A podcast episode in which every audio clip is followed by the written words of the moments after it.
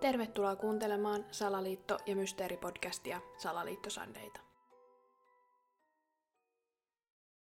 Moikka! Tänään me puhutaan jälleen mua itseäni todella paljon kiinnostavasta salaliittoteoriasta. Apollo 11 jakaa mielipiteitä laidasta laitaan, toiset on ehdottomasti sitä mieltä, että kuussa ei ole käyty, ja se toinen puoli porukasta taas pitää tätä ensimmäistä puolta aivan harhaisena – nyt mä esittelen ensin Apollo 11 lennon virallisen tarinan ja menen sitten siitä esitettyihin salaliittoteorioihin.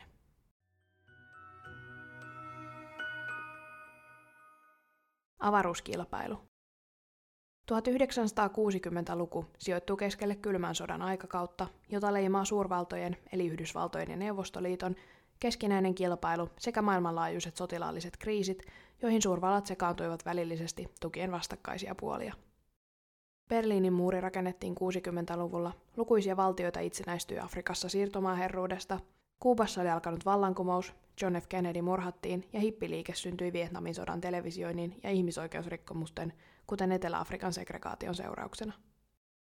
Naisten asema otti valtavan askeleen eteenpäin, kun ehkäisypilleri tuotiin markkinoille ja naisten muoti muuttui sallivammaksi. 1960-luku oli siis nopean kehityksen, osallistumisen ja uusien ideoiden sekä idealismin aikaa.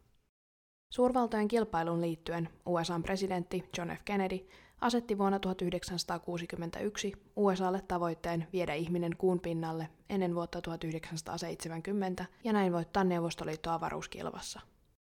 Kennedy ei koskaan päässyt näkemään kuun valloitusta, mutta hänen maalleen asettamansa tavoite toteutui siitä huolimatta.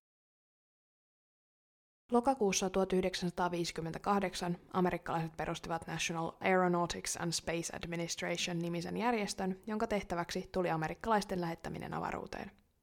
Järjestön nimeksi vakiintui akronyymi NASA. Aluksi Neuvostoliitto vaikutti olevan avaruuskilvassa johdossa, sillä Neuvostoliiton Sputnik oli ensimmäinen satelliitti, joka lähetettiin avaruuteen vuonna 1957. Lisäksi Neuvostoliitto lähetti myös ensimmäisenä valtiona ihmisen avaruuteen vuonna 1961. Tämä henkilö oli Juri Gagarin, jonka kuolemaan itse asiassa liittyy tosi omituisia yksityiskohtia. Juri Gagarin kuoli lentoonnettomuudessa vuonna 1968. Gagarin lensi konetta toisen pilotin kanssa, kone joutui syöksykierteeseen ja iskeytyi maahan tuhoisin seurauksin. Aluksi syyksi esitettiin, että Gagarin väisti joko lintua tai säähavaintopalloa, mitä muuten aina selitys on säähavaintopallo, ja väistöliike riistäytyi hallitsemattomaksi syöksykierteeksi. Totuus paljastui vasta vuonna 2013, kun toinen venäläinen kosmonautti, Aleksei Leonov, kertoi julkisuuteen, että syypää oli toinen alueella lentänyt kone, joka ei tiennyt Gagarinin olleen myös alueella. Toinen kone lensi liian läheltä Gagarinin konetta, ja tämä joutui sen vuoksi syöksykierteeseen. Tämän toisen koneen lentäjän identiteetti on edelleen suojeltu, emmekä tiedä tarkalleen, millä asialla hän oli ja kosmonautti on muuten nimitys venäläiselle astronautille. Tämä jakso käsittelee kuitenkin Apollo 11, joka oli vuonna 1969 tehdyn ensimmäisen miehitetyn kuulennon nimi. Kerron nyt seuraavaksi, miten sen tarina kuuluu.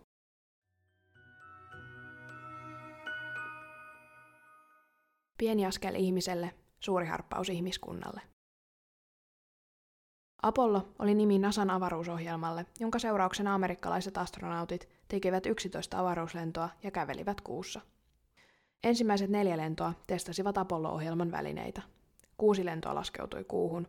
Ensimmäinen Apollo-lento tehtiin vuonna 1968, ensimmäinen laskeutuminen kuuhun vuonna 1969 ja viimeinen laskeutuminen kuuhun vuonna 1972. Vuonna 1968 Apollo 8 vei ensimmäiset ihmiset maan kiertoradan ulkopuolelle. Vain seitsemän kuukautta myöhemmin Apollo 11 vei kaksi ihmistä ensimmäistä kertaa kuun pinnalle. Apollo 11 avaruusalus koostui huoltomoduulista ja komentomoduulista, joka oli nimeltään Columbia. Kuulennolla tähän telakoitiin lisäksi myös kuuhun laskeutuva kuumoduuli. Apollo 11 tapauksessa kuumoduuli oli nimeltään Eagle. Apollo 11 lennon miehistöön kuului lennon komentaja Neil Armstrong, komentomoduuli Columbian pilotti Michael Collins ja kuumoduuli Eaglein ohjaaja Edwin Buzz Aldrin. Apollo 11 lento laukaistiin Floridasta Kennedyn avaruuskeskuksesta 16.7.1969. Neil Armstrong ja Buzz Aldrin laskeutuivat Eagle-kuumoduulilla kuun rauhallisuuden mereen 27.1969, eli kolme päivää lähtönsä jälkeen. Polttoaine riitti juuri ja juuri laskeutumiseen ja muitakin häiriöitä, kuten huonoa näkyvyyttä esiintyi. Buzz Aldrin ja Neil Armstrong laskeutuivat kuun pinnalle kello 2017 koordinoitua yleisaikaa. Miehistön kolmas jäsen, Michael Collins, ei ollut mukana kuun pinnalla, vaan hän jäi komentomoduuli Kolumbiaan. Armstrong ja Aldrin halusivat päästä mahdollisimman nopeasti suorittamaan ensimmäisen kuukävelynsä. Armstrong meni edeltä ja astuessaan kuun pinnalle hän lausui kaikkien tuntemat sanat, tämä on pieni askel ihmiselle, mutta suuri harppaus koko ihmiskunnalle. Armstrong aktivoi TV-kameransa kuumoduulin kyljestä laskeutuessaan tikkaita kuun pinnalle. Aldrin laskeutui kuun pinnalle 20 minuuttia Armstrongin jälkeen ja kuvasi samalla tilannetta Hasselblad-kameralla. Armstrong kävi pisimmillään 110 metrin päässä kuumoduulista. Armstrong ja Aldrin liikkuivat kuun pinnalla muun muassa hyppimällä, sillä esimerkiksi Armstrongin paino oli kuun pienessä painovoimassa vain 255 newtonia, joka on sama kuin hän painaisi 26 kiloa. Armstrong huomioi, miten kuun pinnan kevyt pölykerros käyttäytyi erikoisesti sen noustessa ilmaan askelten seurauksena. Pölyllä oli erikoinen lentorata, eikä siitä jäänyt pölypilveä leijumaan. Pöly oli myös liukasta ja käveleminen piti suunnitella tarkasti. Michael Collins, kolmas miehistön jäsen ja komentomoduuli Kolumbian pilotti, kiersi komentomoduulissa kuuta sadan metrin päässä kuun pinnasta sillä aikaa, kun Armstrong ja Aldrin olivat kuun pinnalla. Collins yritti paikallistaa kaukoputkella kuumoduulia aina kun oli kiertoradalla rauhallisuuden meren yllä, mutta ei havainnut sitä missään vaiheessa. Laskeutuminen takaisin maan pinnalle tapahtui 24.7.1969 noin kello 16.50 koordinoitua yleisaikaa.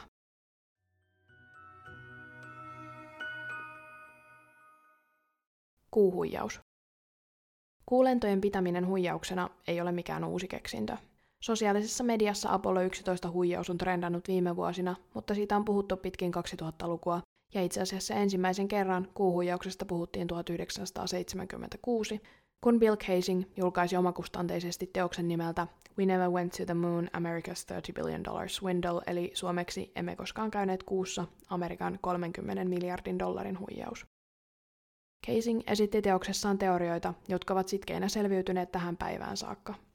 Näitä olivat muun muassa Van Allenin säteilyvyöhykkeiden läpikulkemisen mahdottomuus, tähdettömät kuvat kuusta, laskeutuneen kuumoduulin alla kuuperän koskemattomuus ynnä muita.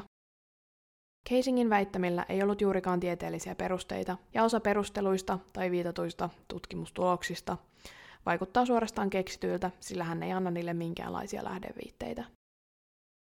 Miksi Casingia silti moni uskoi ja uskoo edelleen? Luulisin, että eniten Casingin tapauksessa uskoa ihmisiin valaa se, että hän oli ollut töissä Rocketdyneilla, joka valmisti raketteja Apollo-avaruusohjelmalle. Tässä on ehkä nähtävissä samantapainen ilmiö kuin mun muutaman viikon takaisessa Roswell 1947 jaksossa, kun monet ilmavoimien työntekijät antoivat todistuksia avaruusolennoista. Todistuksia pidettiin uskottavana, koska he olivat olleet töissä ilmavoimilla. Bill Casingin tapauksessa on tosin kyse vain yhdestä ihmisestä, jolla oli lyhyt työsuhde asiaan liittyvässä yhtiössä. Lisäksi Casing toimi Rocketdynella lähinnä viestintätehtävissä, ei esimerkiksi insinööritehtävissä. Hän lopetti työnsä Rocketdynella vuonna 1963 ja myöhemmin hän perusti väittämiään tässä työssään näkemille asiakirjoille. Miksi sitten Casingin mielestä NASA vaivautuisi huijaamaan ihmisiä kuussa käymisestä? Hänen mukaansa kyseessä oli Yhdysvaltain hirvittämät paineet voittaa Neuvostoliitto avaruuskilvassa. Neuvostoliitto oli päässyt jo edelle lähettämällä ensin satelliitin ja seuraavaksi ihmisen avaruuteen. Casingin mukaan huijaus olisi ollut Nasan mielestä vaivanarvoinen.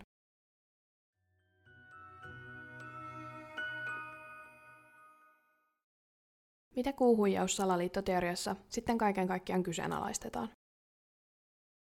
No, jotkut kyseenalaistavat koko lennon tapahtumisen raketin laukaisemista myöden, jotkut sen, että kuun pinnalla käytiin, vaikka avaruudessa käytiinkin. Mille tekijöille nämä kyseenalaistukset perustuvat? No ainakin seuraaville. Kuussa otetuista kuvista ei näy taivaalla tähtiä. USAn lippu liehuu kuussa otetuissa kuvissa ja videoilla. Miten kuuhun yletti televisiosignaali ja miksi otetuissa kuvissa varjot osoittavat oudosti moneen suuntaan, tai jotkut kohdat, joissa pitäisi olla varjoa, onkin valoisaa. Video on liian hyvin tehty, eikä vaikuta realistiselta, ja että astronautit eivät olisi voineet selviytyä Van Allenin vyöhykkeiden läpi kulkemisesta. Aloitetaan purkamaan näitä. Kuvissa ei näy tähtiä. Kuulennolla otettiin paljon kuvia ja videoita, joissa ei missään näy tähtiä ympärillä, pelkkä musta avaruus. Epäilijöiden mielestä tämä on osoitus siitä, että kuulennot kuvattiin studiossa ja siksi taustalla ei näy tähtiä, sillä se on vain musta taustakangas tai seinä. NASA on selittänyt tätä niin, että kuvien ottopaikalla oleva kirkas valo himmentää taustan tähtien valon. Aurinko valaisi kuun pintaa, lisäksi kuumodulissa oli valoja. Kuun pinta on hyvin heijastavaa materiaalia, ja lisäksi astronauttien valkoiset puvut heijastivat valoa samalla tavalla kuin kuun vaalea pinta, valaisten näin ympäristöä entisestään. Samalla tavalla kuin valosaaste toimii maan päälläkin. Kaupungin keskustassa et voi nähdä tähtiä, vaikka olisi pilvetön yötaivas, mutta kauimpana kaupungista, missä ei ole valoja, tähdet voi nähdä selvästi. Samoin, jos otat työllä kuvan kaupungissa, taivaalla ei näy tähtiä, valosaaste pyyhkii ne näkyvistä. Lisäksi astronauttien kameroissa käytettiin vielä päivän valon tarkoitettua valoitusaikaa, ja senkään vuoksi taustan tähdet eivät näy.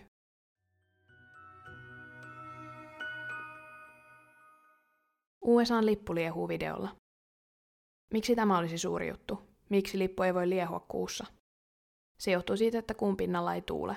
Kuussa ei ole ilmakehää, jonka sisäpuolella tuulet voisivat muodostua, joten kuussa lippu ei voisi liehua, sen tulisi riippua vain paikoillaan mitättömän näköisenä. Selitys tähänkin on NASAn mukaan yksinkertainen. NASA tiesi jo etukäteen, ettei kuussa tuule. Apollo 11 oli uskomattoman kallis ja vaikuttava hanke. Nykyrahassa tämä hanke olisi maksanut noin 140 miljardia dollaria. Oli siis tärkeää, että ihmisillä oli positiivinen suhtautuminen hankkeeseen, eivätkä pitäisi tätä USA-varojen haaskaamisena. Kuulennon tuli olla vaikuttava näky. Tylsänä roikkuva USA-lippu ei olisi vakuuttanut ketään ylevyydellään, joten lipun yläreunaan asetettiin teleskooppimainen keppi. Tämän kepukan astronautit vetivät sitten suoraksi pystyttäessään lippua, jotta se näyttäisi liehuvan suorana. Aldrin ja Armstrong eivät kuitenkaan vetäneet tätä keppiä ihan täysin suoraksi, ja siksi lippu jäi vähän ryppyyn. Lippu on myös saattanut hetkellisesti liehua senkin takia, että se on juuri asetettu paikoilleen ja jäänyt tämän liikkeen johdosta vielä liehumaan kuvanottohetkellä. Todennäköisesti kuvissa lippu näyttää liehuvan, mutta se on vain rypyssä. Kuulennolta otetuista videoista näkee selvästi, että videolla lipun liike johtuu tangon heiluttelusta ja että se on levitettynä vain, koska yläreunassa on keppi.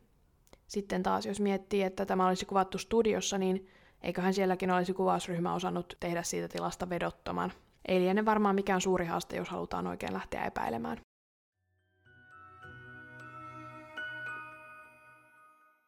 Televisiosignaali ei voisi ylettää kuuhun. Tämä perustuu joidenkin amerikkalaisten epäilyyn, koska osavaltioiden välilläkään ei ilmeisesti aina kulkenut televisiosignaali toimivasti. Miten televisiosignaali voisi siis ylettää kuuhun, jos ei se pysty ylettämään edes seuraavaan osavaltioon? Tähän mulla ei ole sen tieteellisempää selitystä kuin se, että maata pitkin kulkiessa televisiosignaalin tiellä on enemmän esteitä kuin sen matkatessa suoraan ylöspäin kuuhun. Signaalin matkaaminen avaruudessa on ilmeisesti vaivattomampaa kuin maan päällä.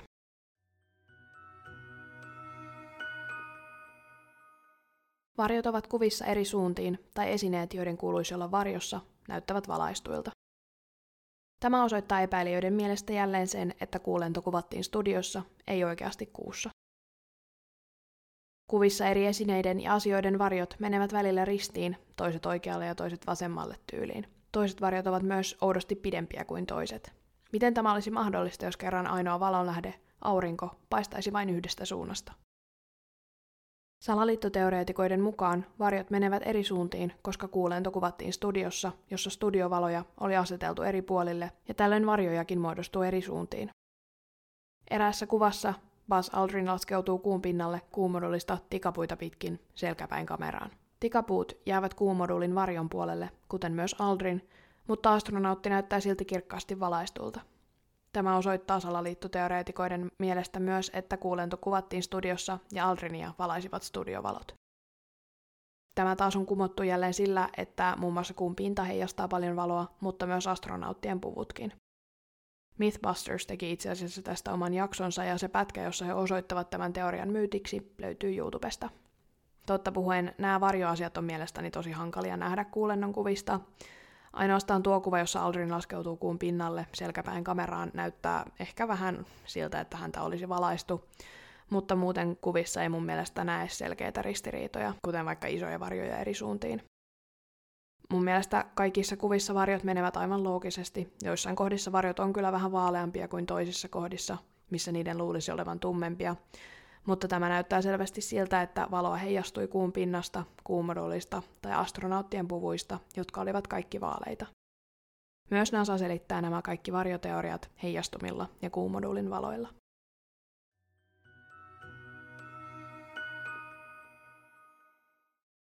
Kuuvideot ovat liian hyviä ja siksi todellisuudessa menestyksekkään elokuvaohjaaja Stanley Kubrickin ohjaamia. Stanley Kubrick oli yksi kaikkien aikojen tunnetuimmista elokuvaohjaajista, jonka aikaansaannosta on muun muassa vuoden 1980 hittielokuva Hohto. Vuonna 1968 ilmestyi Kubrickin ohjaama elokuva 2001 Avaruusseikkailu. Tämä elokuva sai ihmiset vakuuttuneeksi siitä, että jos on näin aidosti tehtävissä elokuva avaruusmatkasta, niin Kubrick varmasti ohjasi Apollo 11 videotkin. Kubrickin vuoden 1968 elokuvassa oli kuitenkin käytetty apuna avaruusalan ihmisiä, jotta elokuvasta saataisiin mahdollisimman todellisen näköinen. En nyt kyllä voi hyvällä tahdollakaan sanoa, että kuvideot olisivat erityisen priimaa viihdettä, vaikka moni tuntuu niin ajattelevan. Suosittelen vilkaisemaan niitä itse YouTubesta, ei ne ole järin eikä saa mua kyllä siitä vakuuttuneeksi, että niiden takana olisi sellainen mestari kuin Kubrick. Toki voidaanhan sekin nähdä mestaruuden merkkinä, että ne eivät vaikuta dramaattiselta viihteeltä, vaan voisivat kaikessa tylsyydessään olla aitoja. Riippuu kai miten tämän asian näkee. Tähän Stanley Kubrick-teoriaan liittyy muitakin jänniä yksityiskohtia, joita tarkkasilmäisimmät epäilijät ovat tuoneet esiin. Moni on varmasti nähnyt juuri mainitsevani Stephen Kingin kirjaan perustuvan ja Kubrickin ohjaaman elokuvan Hohto, ja tietää siis, mistä seuraavaksi puhun. Stephen King ei ollut elokuvan toteutukseen tyytyväinen, sillä se poikkesi hänen kirjoittamastaan kirjasta joissain yksityiskohdissa. Näistä yksityiskohtamuutoksista osa tukee merkittävästi aiheesta esitettyjä salaliittoteorioita. Nyt ihan sen varalta, että ole nähnyt tätä elokuvaa, kerron seuraavaksi nopean tiivistelmän juonesta. Luvassa on siis spoilereita, eli jos et vielä ole katsonut hohtoa, niin skippaa tästä vähän yli.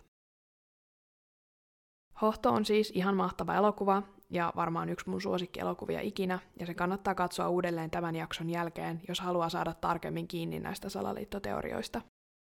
Mutta elokuvassa siis kirjailija nimeltä Jack Torrance saa työpaikan erään syrjäisen hotellin talvihoitajana. Jackin mukana hotelliin asettuvat tämän vaimo Wendy ja heidän poikansa Danny. Jackin työ talvihoitajana on yksinäistä ja tyhjä hotelli on karmiva ja pahaenteinen.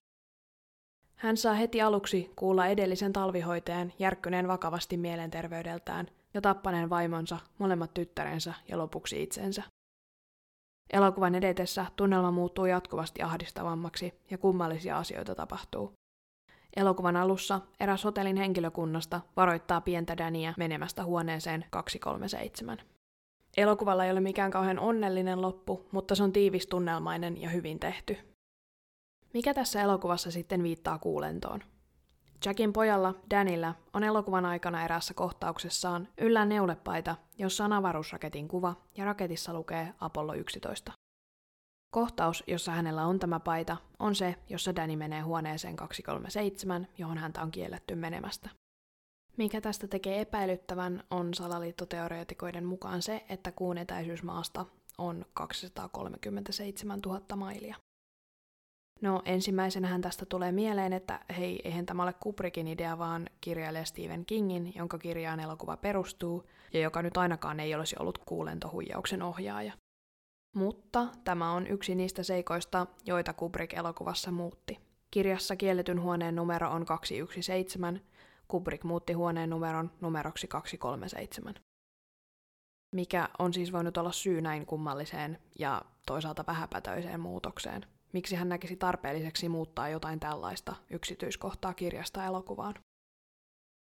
Salaliittoteoreetikot ovatkin esittäneet, että tämä on metafora kuulennosta, ja Kubrick vihjailee tahallaan kuulentojen olleen huijausta.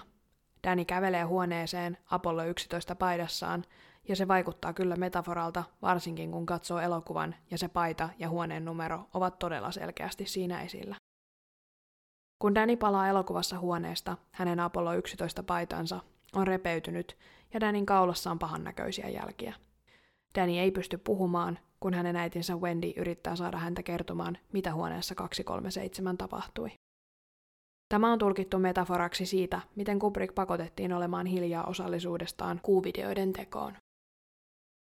Tähän liittyy myös se, miten kirjassa Danin mielikuvitusystävä oli henkilö, joka näytti Danille asioita, ja elokuvassa mielikuvitusystävä asuu Danin suussa ja kertoo hänelle asioita.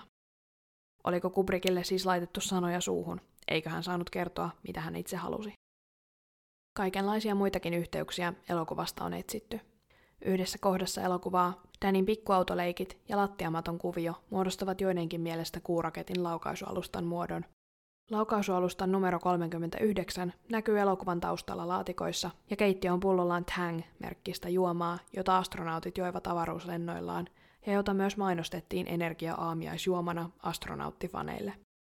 Tämä alkaa ehkä kuitenkin jo lipsumaan vähän kaukaa haetuksi.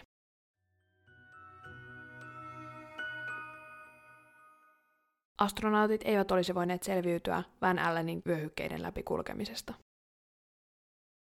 Maan ympärillä kulkee avaruustutkija James Van Allenin mukaan nimetyt säteilyvyöhykkeet. Ursa kertoo, että maata ympäröivistä Van Allenin vyöhykkeistä sisempi ulottuu 800 kilometrin korkeudelta noin 13 000 kilometrin etäisyydelle.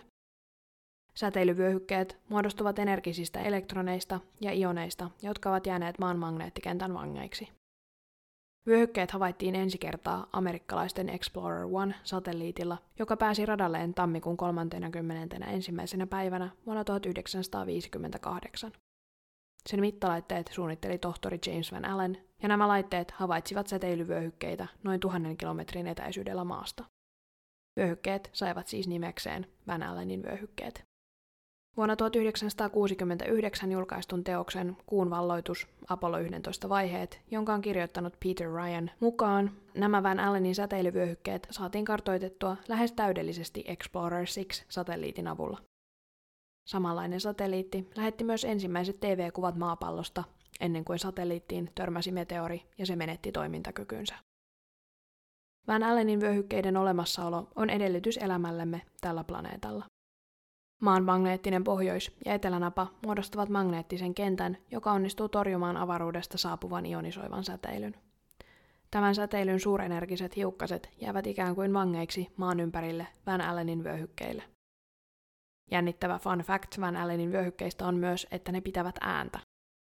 Tekniikan maailma kirjoittaa tästä äänestä seuraavalla tavalla. Avaruudessa ei tietenkään ole ilmaa tai muuta väliainetta, joka on välttämätöntä äänen välittymiseen, mutta sattumalta hiukkasten aiheuttamat radioaallot ovat ihmiskorvan kuulemien äänien taajuusalueella.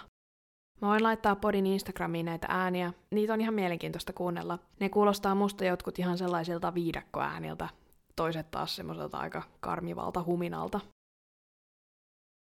No, mutta palataan takaisin asiaan. Bill Casing, joka siis julkaisi tämän kirjan Amerikan 30 miljardin dollarin huijauksesta, Väittämille perustuu edelleen moni kuulentoihin liittyvä salaliittoteoria. Hän oli alkuunpanijana tällä Van Allenin vyöhykkeiden läpikulkemisen mahdottomuuden teoriallakin. Hän esitti vuonna 1972, ettei Van Allenin säteilyvyöhykkeiden läpikulkemisesta ole mahdollista selvitä hengissä. Mikä siis on totuus? Voiko ihminen selviytyä Van Allenin vyöhykkeiden läpikulkemisesta vai ei? National Space Center-museolta professori Anu Ojha vastaa tähän kysymykseen se on kuin tulisten hiilien ylikävelyä. Kävelijä pääsee yli vahingoittumatta, jos ei jää viivyttelemään keskelle kuumia hiiliä, mutta palaa, jos jää pitkäksi aikaa niiden päälle seisomaan. Professori Ojan mukaan Van Allenin vyöhykkeiden läpi kulkeminen on hengenvaarallista vain, jos jäät viivyttelemään keskelle säteilyvyöhykettä.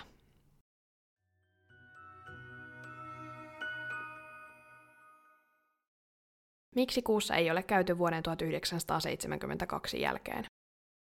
Jos kerran kuussa pystyttiin käymään onnistuneesti jo 50 vuotta sitten, luulisi, että siellä piipahtaminen olisi lasten leikkiä. Viimeisin miehitetty kuulento oli kuitenkin Apollo 17 joulukuussa 1972. Kuussa on käynyt Buzz Aldrinin ja Neil Armstrongin lisäksi yhteensä kymmenen eri ihmistä viiden miehitetyn kuulennon aikana aikavälillä 1969-1972.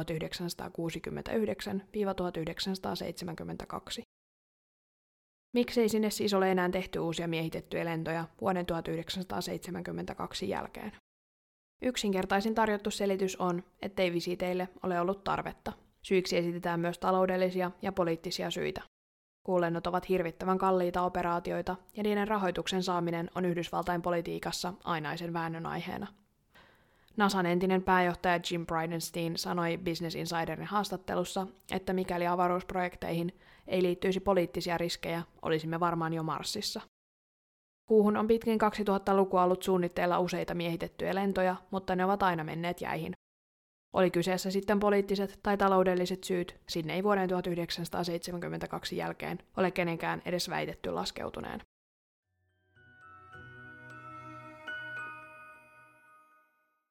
Nyt mä otan poikkeuksellisesti mukaan myös vähän mun omia tulkintojani.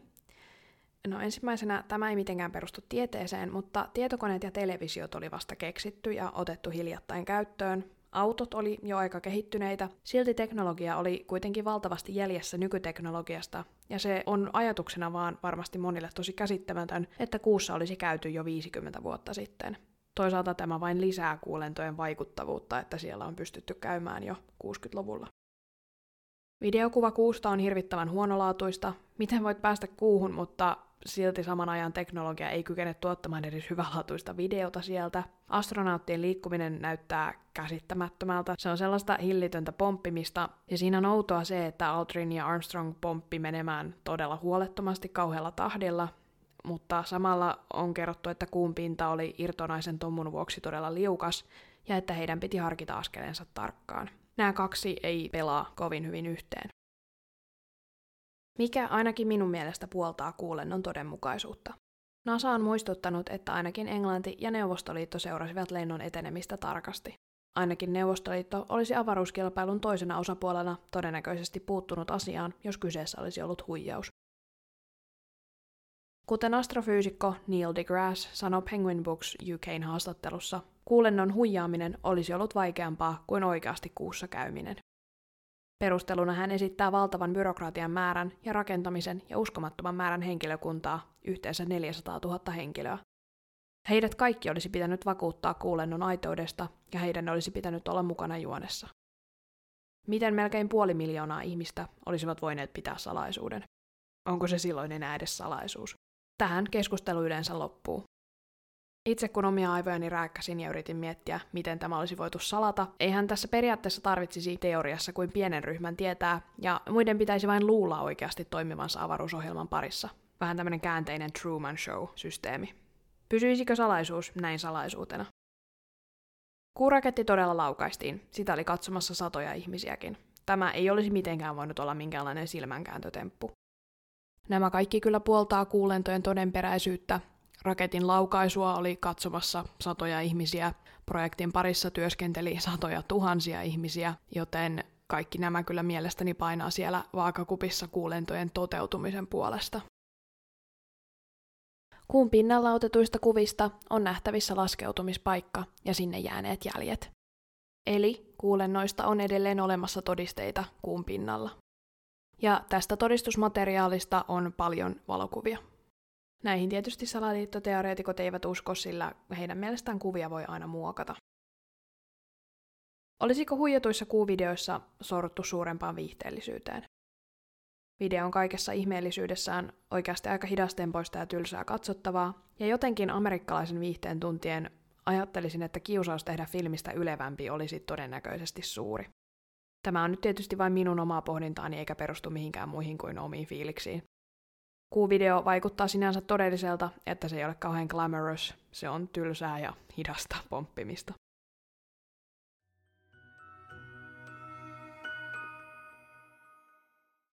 Uskoisin, että syy, miksi monet kyseenalaistavat kuussa käymistä, on joko epäluottamus maailman johtaviin elimiin ja teknologiaan ja tekniikan ymmärtämättömyys.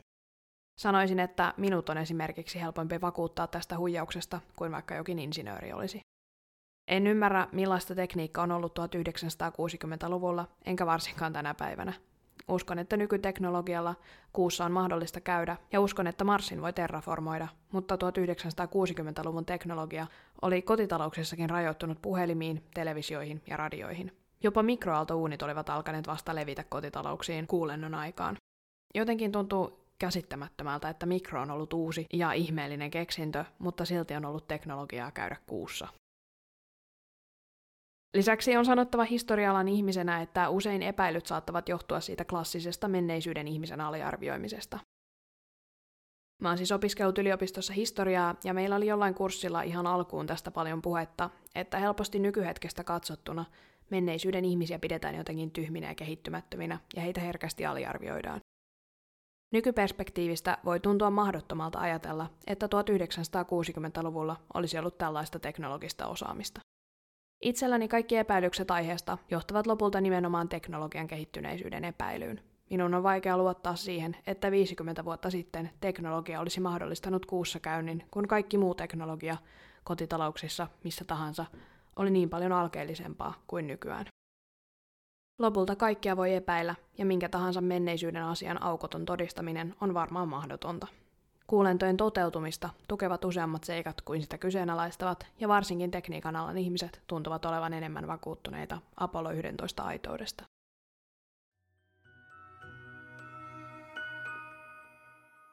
Mä en oikein tiedä, mitä mieltä mä itse olisin tästä asiasta. Mun mielestä kuulennot on kokonaisuutena niin käsittämätön asia, että niitä on varmaan sen takia helppo epäillä. Olisikin tosi kiva tietää, mitä mieltä sä oot, onko kuussa ikinä käyty. Varsinkin kun tää on jotenkin viime vuosina ollut pinnalla, tämä salaliittoteoria. Eli jos haluat, niin käy kommentoimassa tämän jakson kuvien alle Instagramiin, että mitä mieltä sä oot. Podcastin Instagram-sivulla näet muutenkin jaksoon liittyviä kuvia, ja voit käydä laittamassa esimerkiksi jaksotoiveita. Toivottavasti tämän viikon jakso oli sun mielestä mielenkiintoinen ja kuulit jotain uutta. Kiitos kun kuuntelit. Me kuullaan taas ensi viikolla. Siihen asti, moikka!